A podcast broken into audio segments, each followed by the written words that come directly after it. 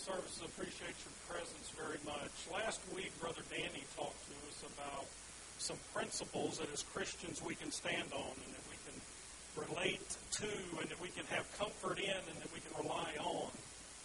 He used his, uh, his daughter Laura as an example, and he said, you can look at the library that she has, that she reads. It was an impressive library that she uh, reads to try to help herself be better. And I got to thinking about that. I got to thinking about, you know, what does my library say about me? And so I went home, and of course, most of my library, as you guys know, is packed up and in storage right now because we're between uh, houses. But I looked at the library at work, and I could relate to the library that I had at home. I knew what was on the shelf, and I got to thinking about what do those books tell me? What does that tell me as a story? And for me, what I figured out was it's, it's for me, it's all about self improvement. I don't read for fun. I don't think reading is fun. Now, my, my daughter does. She reads a lot, and she reads a lot of stuff for fun, but I'm not wired that way. I read to improve myself or to improve my business or to learn something or to figure out how to do something. I read a lot of how to books. And I got to thinking of what makes me like that, and I got to thinking about six years ago at work, we did personality profiles. And what that allowed me to do as a business owner is to look into the people that I work with and figure out how I can better work with them. This guy's very, uh, you know, very dominant, got a very dominant personality. This guy's a team player. This person likes to have a lot of detail. This person doesn't care anything about details. This person's got a lot of drive. This person's a craftsman that likes to take his time and really make something that looks pretty. Has a lot of quality built in. Not only did that allow me to start thinking about the people that I worked with, but as I learned how to read those profiles, I learned a lot about personalities. And I began to look at mine, right? As, as you learn more and more about personalities and how people are wired, you can start to see yourself. And I think that comes with some maturity too, because as I was growing up, I didn't much care about the wakes that the boat was leaving in the lake as I plowed through. I didn't care about, you know, the other boats that were in the slip that were rocking against the, you know, it didn't matter to me because it was all about me, right? I was, I was wired that way. But as I got older, I got to looking deeper and I got to thinking about, hey, I affect other people in the way I act. And so I got to working on improving myself. And that's what I want to talk about this morning, not so much in the way of of improving yourself in business or making yourself a better leader, but I want to look at making ourselves better Christians because I believe we're called to do that. I believe when we think about, as I entitled the lesson in the morning, moving from milk to solid food, and we're going to talk through a lot of different verses and a lot of different scriptures this morning. I want to start with the church in Laodicea. Most of us recognize that term for that story. But in Revelation chapter 3, when we think about this church in Laodicea, the Bible says, Into the church of the Laodiceans write, These things say the Amen, the faithful and true witness, the beginning of the creation of God. I know your works, that you're neither cold nor hot. I could wish you were cold or hot, so then because you are lukewarm and neither cold nor hot, I will vomit you out of my mouth. Because you say, I am rich, I've become wealthy and need nothing, do not know that you are wretched, miserable, poor, blind, and naked. I counsel you to buy from me gold refined in the fire, that you may be rich, and white garments, that you may be clothed, that the shame of your nakedness may be revealed, and anoint your eyes, your eyes with eye salve, that you may see. As many as I love, I rebuke and chasten. Therefore, be zealous and repent. So, as a disclaimer, I recognize that we are busy people. I recognize that all of us are busy. The thing that I would like for us to think about this morning is what are we busy doing? Right? I don't I don't think we're lukewarm. I think we're hot after stuff or we're hot after this or we're I'm not saying that we're lukewarm, except maybe when it comes to our spiritual lives. And so I want us to kind of think about that very openly and honestly with ourselves this morning. I'm not, I'm not trying to be accusatory, but I think that if we took an honest evaluation, if we honestly inventory where we spend our time on a given week, given month, given year, that we would be disappointed in ourselves. This is me talking about me. We would be disappointed in ourselves when we figure the percentage of time that we spend either moving towards being more like Christ, and we do that obviously by being in His Word and all the things that we need to do as Christians. So we'd be disappointed with our that journey, especially when we compare ourselves to Christ. It's easy to compare ourselves to the world and go, well, I'm in church three times a week or twice a week or whatever it is. And I'm in Bible studies and I'm doing some things, and none of the guys at work are doing that, so I'm pretty good. That's not the comparison. That's not our milestone. That's not our litmus paper. That's not what we're comparing to. We're comparing to Christ and His expectations for us. So, when you look at the uh, sheep and the goat and the goats in Matthew chapter 25, and I don't, I don't want to read all of this. Some people ask me this week, hey, what would we read in preparation for the sermon on Sunday, and I, and I gave them this, this passage. But I think all of us are probably familiar with this passage, right? It's where it's where the Lord talks about these two groups of people, the sheep and the goats. And he talks about that in reference to being strangers and you took me not in and naked and sick and in prison. So he talks about how we did or did not minister to these groups of people that are in need. And he said the sheep did it and the goats didn't. And the sheep get rewarded and the goats. And so as I read these passages and I think about the Laodiceans and I think about the sheep and the goat and I think about the way Jesus walked through in his ministry, I start thinking about this need to be more of an active Christian. This need to be more involved in the things that are going on. In Luke chapter 8, there's an interesting parable. It says, And when a great multitude had gathered and they had come to him from every city, he spoke by a parable. The sower went out to sow his seed, and he sowed. Some fell on the wayside and was trampled down, and the birds of the air devoured it. Some fell on rock. And as soon as it sprang up, it withered away because it lacked moisture. And some fell among thorns, and the thorns sprang up. And it choked it. But others fell on good ground, sprang up, and yielded a crop of a hundredfold. When he had said these things, he cried, He who has ears to hear, let him hear. So we've heard this parable. Those that have been in the church hundreds of times probably have read it hundreds of times. So you know the rest of the story. So this might be a little bit difficult, but I want you to put yourself. It says these multitudes had come.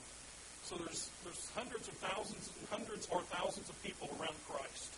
And he gets up and he says this parable to them. He says some guy went out and sowed. And some of it fell on the road, some of it fell in the bar ditch, some of it fell in the thorns, and some of it fell on good ground. This stuff over here didn't work too well. This stuff sprung up hundredfold. You have ears to hear. Listen to that. It's important. just that's it. I don't know that he walked away, turned away, just quit talking or whatever, but there's a break here. We'll see that in the next verses. He quits addressing the multitude. He says, here, He who hath ears to hear, let him hear. That says, this is important. Hope you got it. And that's all he says. So as Christians, what do we do with that? What does that mean to us?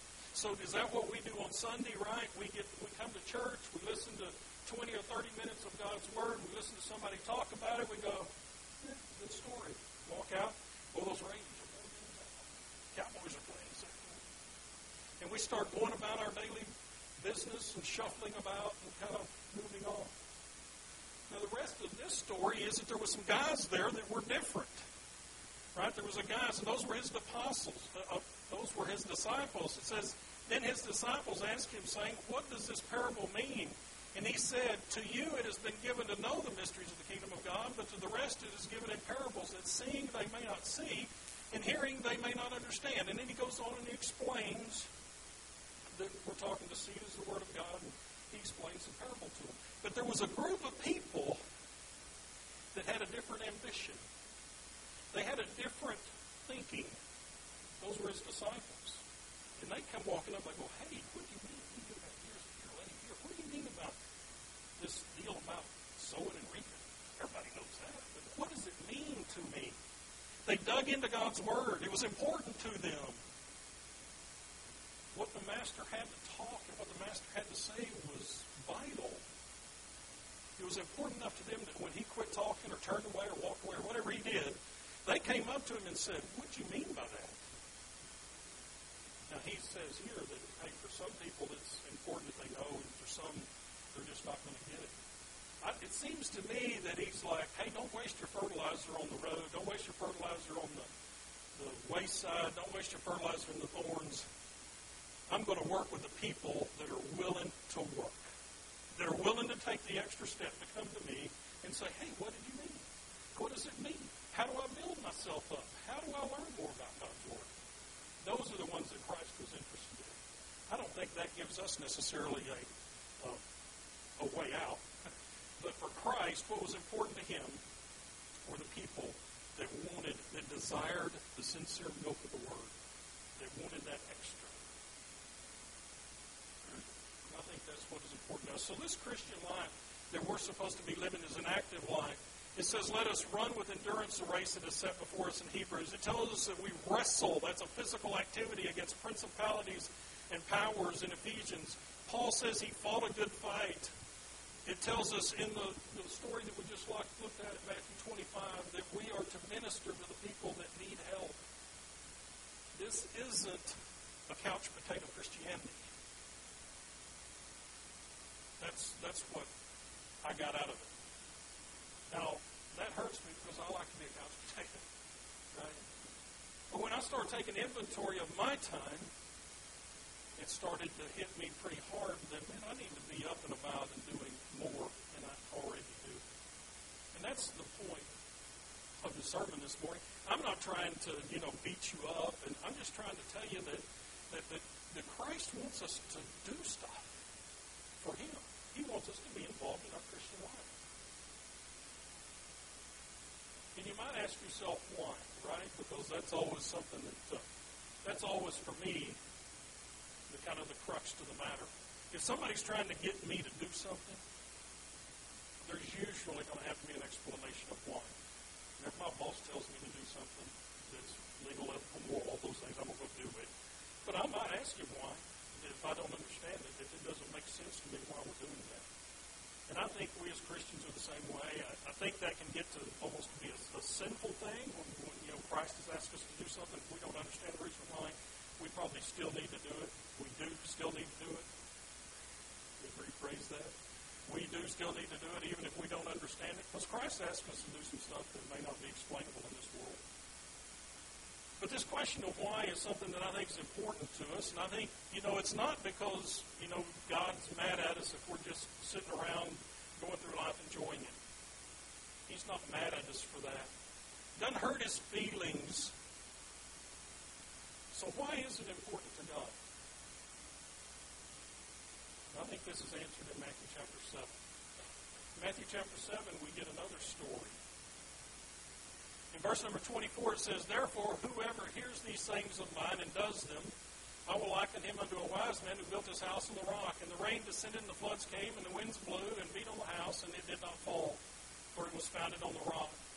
But everyone who hears these sayings of mine and does them, and does not do them, will be like a foolish man who built his house on the sand, and the rains descended, and the floods came, and the winds blew, and beat on the house, and it fell, and great was the fall of it.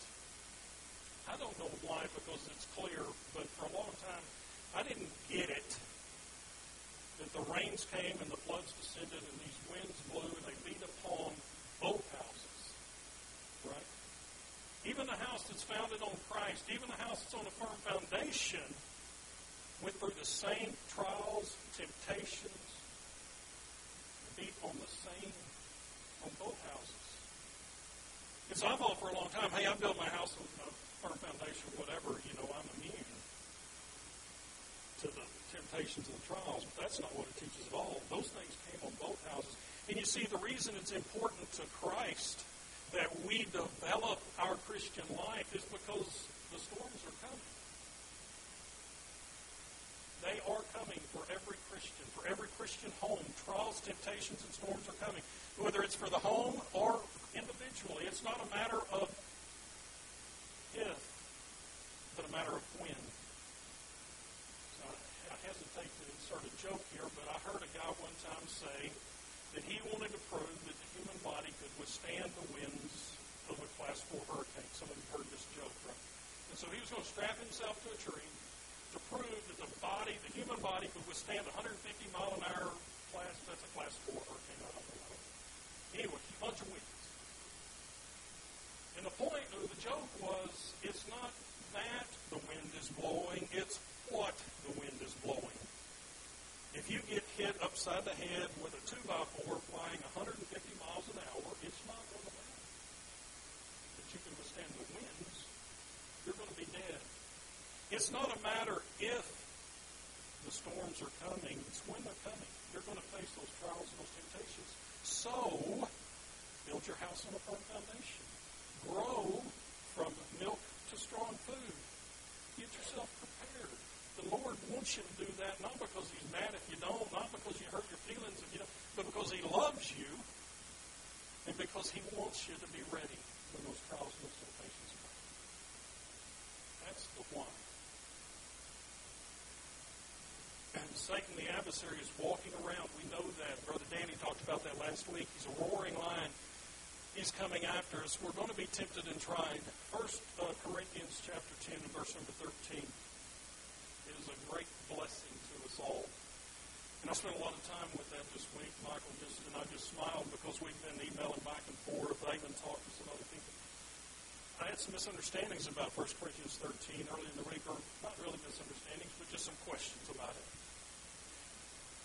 But 1 Corinthians 13 gives us three great promises about our temptations and trials. It tells us, number one, that we're not individually going to face anything that is not common to man. So the Lord is not going to allow Satan to come down and tempt Dusty any different than he has tempted other people, or Yancey, or any one of you.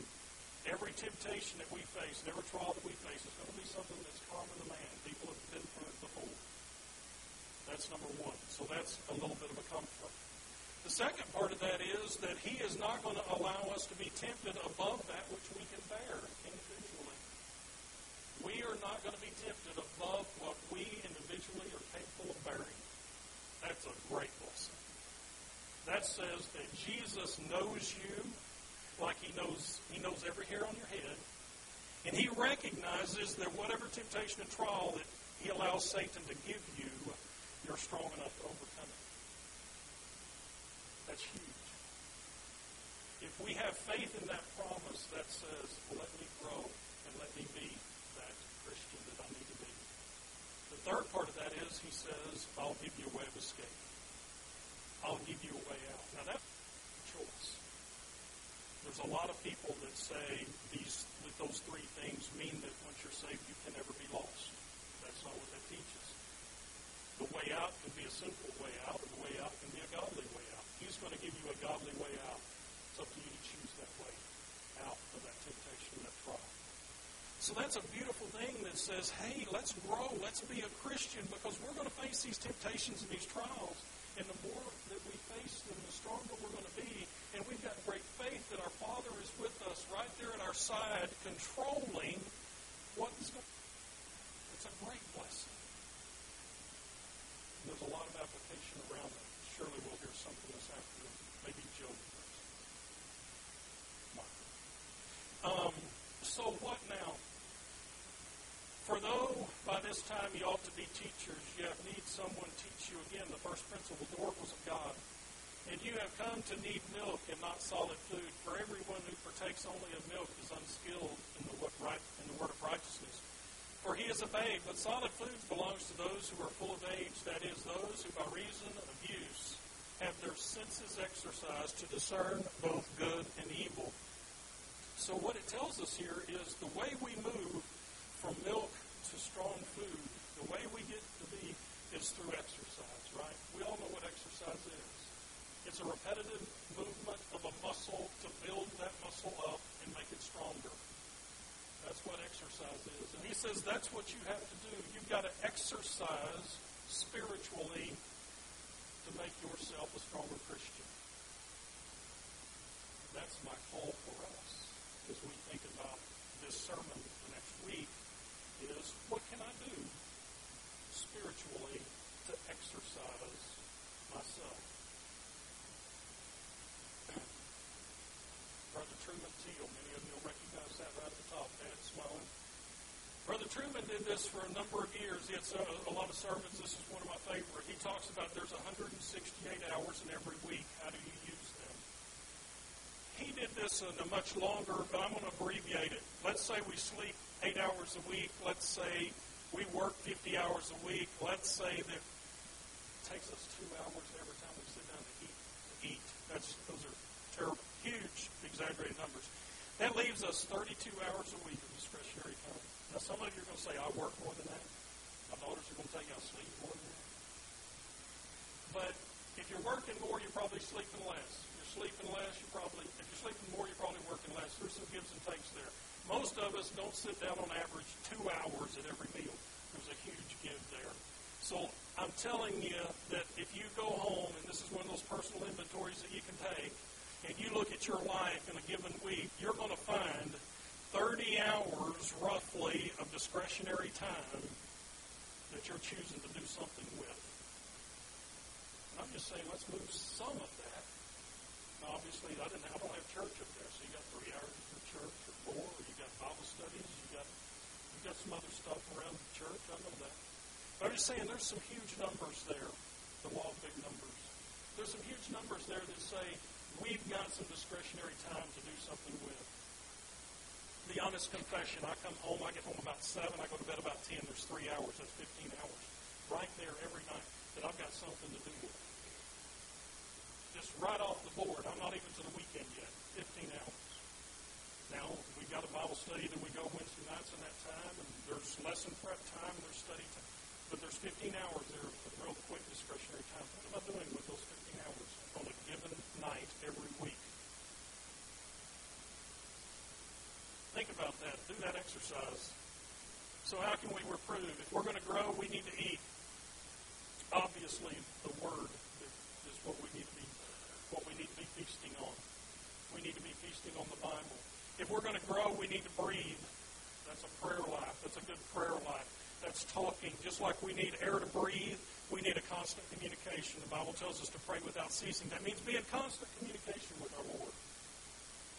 It's not just in the morning when I get up and at night maybe when I go to bed and three times a day. It's have a constant prayerful attitude. Be in constant communication, no different than you're constantly breathing with your Lord. In order to grow, we need spiritual hygiene, confession of sins. And so, you know, we've all, a lot of us have, you know, we've come to the front of a church and we've said, we've confessed that we're sinners and that we believe in Jesus and we've been baptized and our sins have been forgiven and we're walking the Christian life. But a lot of us don't take full advantage of this.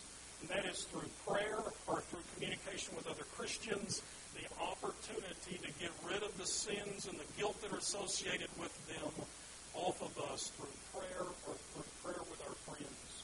I will tell you that's powerful. If you've got a sin that's bothering you, talk to Jesus about it. Help him. Tell him to help you. Talk to another brother and sister about it. Get rid of those sins. Confess those sins. In order to grow, we need to um, we need a caring family, and that's the beautiful thing about Anna Street. I, I, we are great at caring for each other, and we're great at fellowship. But there's other there's opportunities to be even more involved. We're um, we're going to have a garage sale Saturday out here. Several members of the church are bringing their stuff. Danielle and her family are going to uh, sing some music, and we're going to have a garage sale. There's opportunities to come and be involved with your fellow brothers and sisters at that deal next Saturday. There's opportunities in midweek Bible studies to be involved with your brothers and sisters. So fellowship. In order to grow, we need regular exercise and getting out there and doing those things that Matthew 25 was talking about. In order to grow, we need protection. That's from those temptations that Corinthians talks to us about. In order to grow, we need to give. We need good stewardship. We need to be willing to give of our of our time, of our talent, of our intellect, of whatever the gifts that God has given us. We need to be willing to return those and give those back. so, I'm not saying you know, this can be overwhelming. It was for me. But let's just take one thing this next week, or maybe this next month. Let's just say, hey, I, I know is I've taken some physical inventory, as you've been talking this morning, that um, I, my prayer life needs to be better. Let's just work on that this week or this month. And when we get that where we think that's a little bit better, let's pick something else and let's work on it. You know, we can only do what we can do. Uh, you know, Sister Danielle, she's she's she's not a, she's not someone that's just got a ton of money, but she and her family have got a lot of talent. They said, "How can I help the brotherhood meeting?" Well, I can I can come up here and I can sing and I can use my talent and I can use my time. I can put on a garage sale and I can donate those proceeds to the brotherhood meeting to help the church put that on. God bless her. I think that's awesome. We all have those opportunities to do things to help our churches in the area of service and stewardship. So moving forward, and he himself gave some to be apostles, some prophets, some evangelists, and some pastors and teachers for the equipping of the saints, for the work of the ministry, for the edifying of the body of Christ, till we all come to the unity of the faith and of the knowledge of the Son of God, to a perfect man, to the measure of a statue, stature of the fullness of Christ. And we should no longer be children tossed to and fro and carried about with every wind of doctrine, doctrine, by the trick by the trickery of men and the cunning craftiness of deceitful plotting, but speaking the truth in love may grow up in all things unto him which is the head, Christ. So that's our that's our goal. That's my call this morning. Is that let's let's uh, pay less attention to what's going on in the world, and let's pay more attention to our spiritual lives, and let's pay more attention to us moving forward and growing to be more like Christ. Epaphras. Epaphras was bondservant, a laborer in the church at Colossae, and I think had been sent to help the Apostle Paul, and may even have been in prison with him in Rome. When Apostle Paul writes back to the people at, uh, at uh, Colossae, he says that Epaphras has been praying for you. And this was Epaphras' prayer. He says that you may stand perfect and complete in all the will of God. And that's my prayer this morning. Is that we